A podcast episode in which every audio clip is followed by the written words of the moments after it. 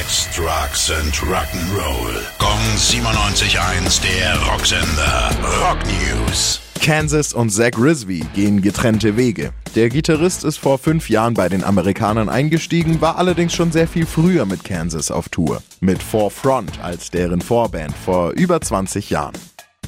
Mal was anderes. Hip-Hop-Legende DMX hat einen neuen Track rausgehauen. X-Moves.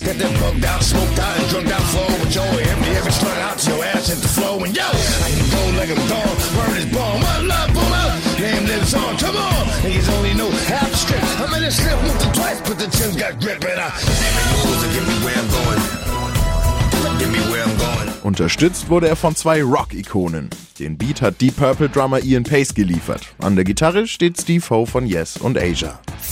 Gong 97.1, der Rocksender. Rock News. Sex, Drugs and Rock'n'Roll.